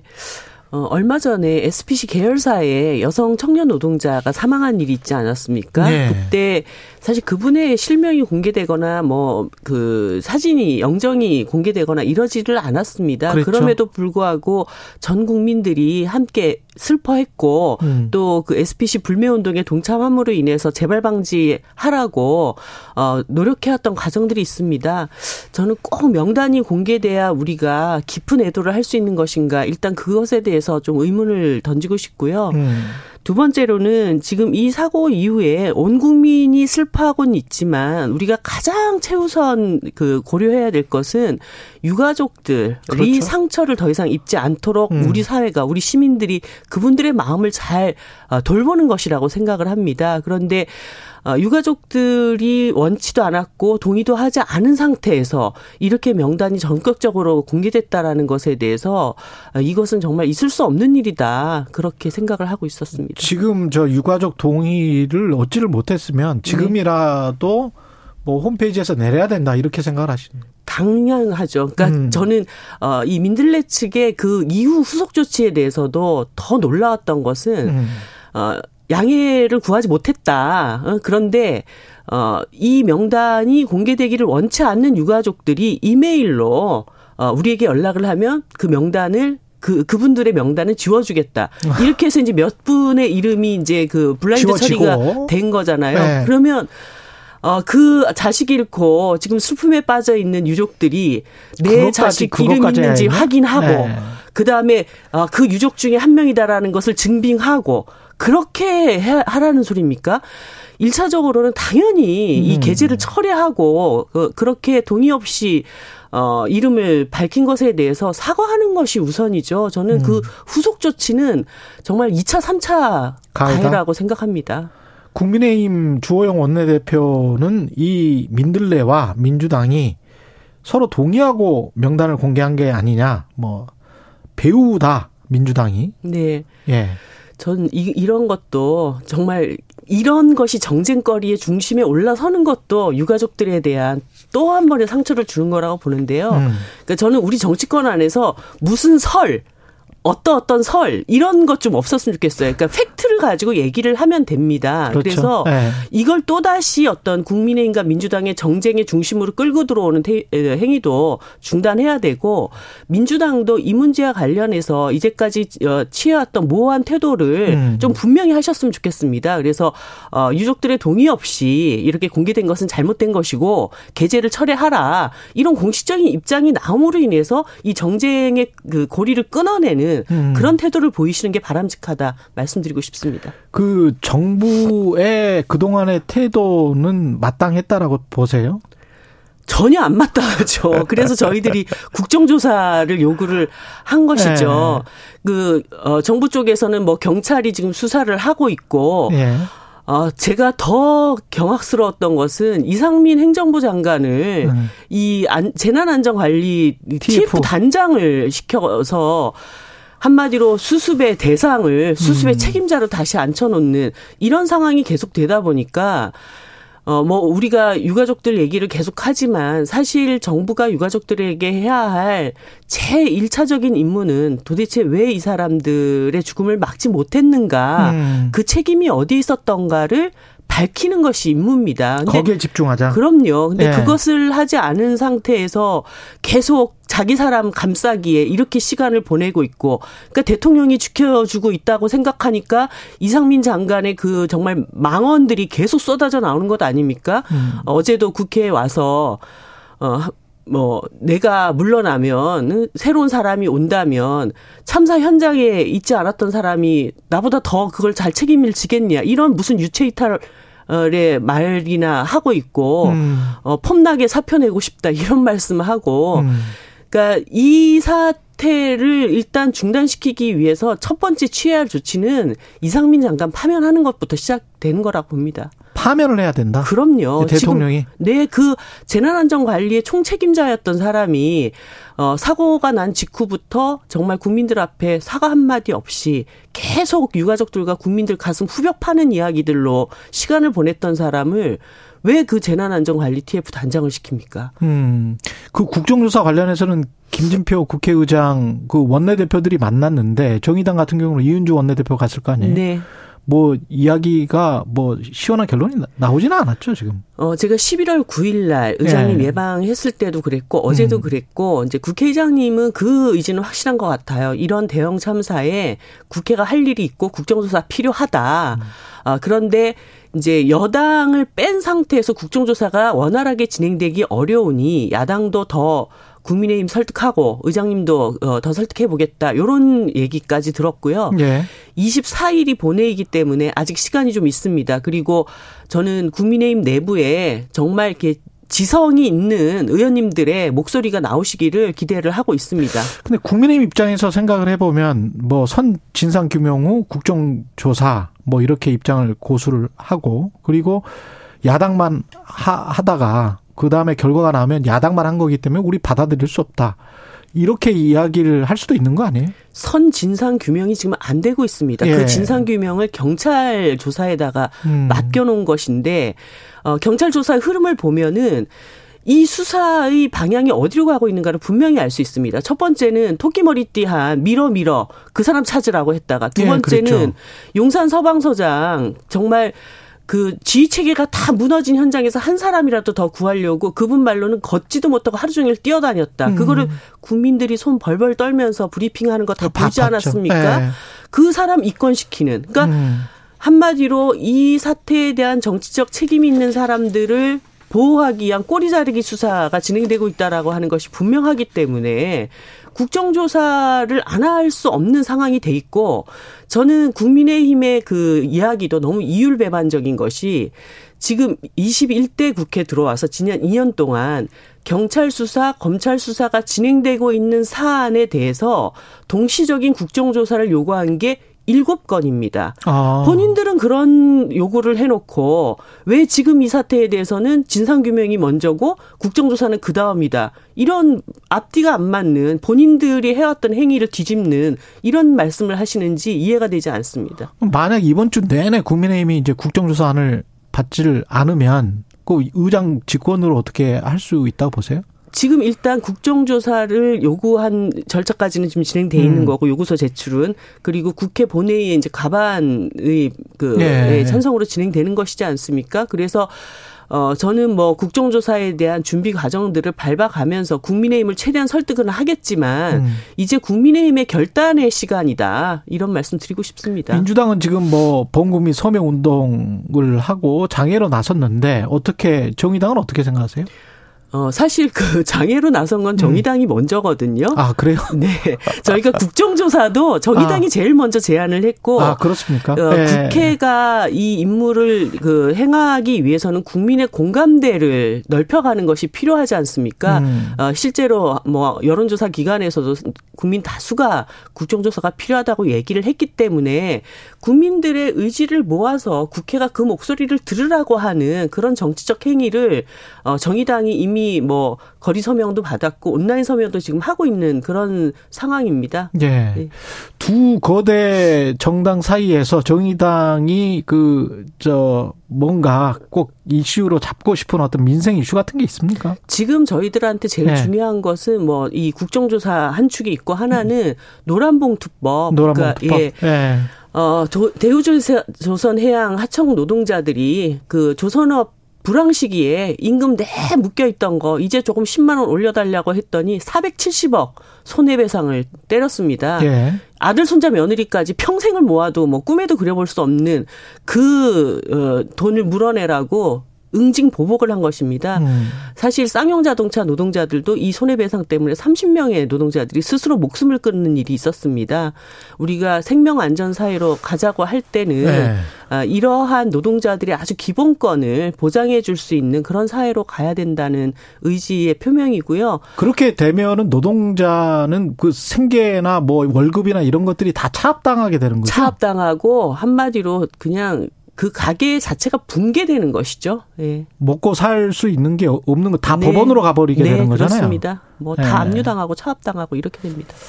그리고 아까 그 말씀을 하신 것 같습니다만 유족 동의 없는 명단 공개는 부적절하다. 민주당에서도 목소리는 나왔는데 어떤 당 대표의 공식 입장이나 공식 입장문 이게 더 필요하다 이렇게 보십니까? 당연합니다. 지금 예. 분명하게 민주당의 당론으로 입장을 밝혀주시기를 부탁드립니다. 그리고 그 이 참사 관련해서 정의당이 취해야 될 어떤 역할 그리고 할 수 있는 역할은 뭐라고 보세요? 어, 가장 중요한 것은 음. 일단 진상을 밝혀야 됩니다. 그러니까 예. 어떤 이 재난안전 시스템이 무너져 있는지 이것들을 밝혀내야 예. 지금은 굉장히 복합적인 재난 위험 상황에 놓여 있는 시대입니다. 그러니까 음. 어디서 어떤 문제가 발생할지 모르는데 그 우연의 어떤 상황에서조차도 국민들을 보호할 수 있는 음. 어, 안전관리 대책 이것이 나와야 되기 때문에 음. 그러면 뭐가 문제였는지부터 밝혀내야 되는 것 아닙니까? 예. 예, 국정조사가 바로 그것을 위한 거다. 그것은 정부를 위한 일이기도 하고 음. 집권 여당을 위한 일이기도 합니다. 그것을 자꾸 정치적 공세로 받아들이시지 말고 음. 국민의 생명을 지키기 위한 대통령의 의무를 제대로 수행하도록 하는 어, 그런 국회 협력이다. 이렇게 받아들이시면 좋겠습니다. 20초 남았는데요. 국민의힘은 계속 뭐 이재명 방탄용이다. 이렇게 이야기하잖아요. 국정조사가. 그 이재명 그 음. 대표의 사법 수사와 이 국정조사 이태원 참사 문제 두 가지 제발 좀 썩지 좀 마셨으면 좋겠습니다. 분리해서 대응 충분히 할 수 있다 그런 말씀이신 것 같습니다. 네, 지금까지 정의당 이정미 대표였습니다. 고맙습니다. 네, 감사합니다. 11월 16일 수요일 KBS 라디오 최경련의 최강 시사였고요. 내일 아침 7시 20분에 다시 돌아오겠습니다. 저는 KBS 최경련 기자였습니다. 고맙습니다.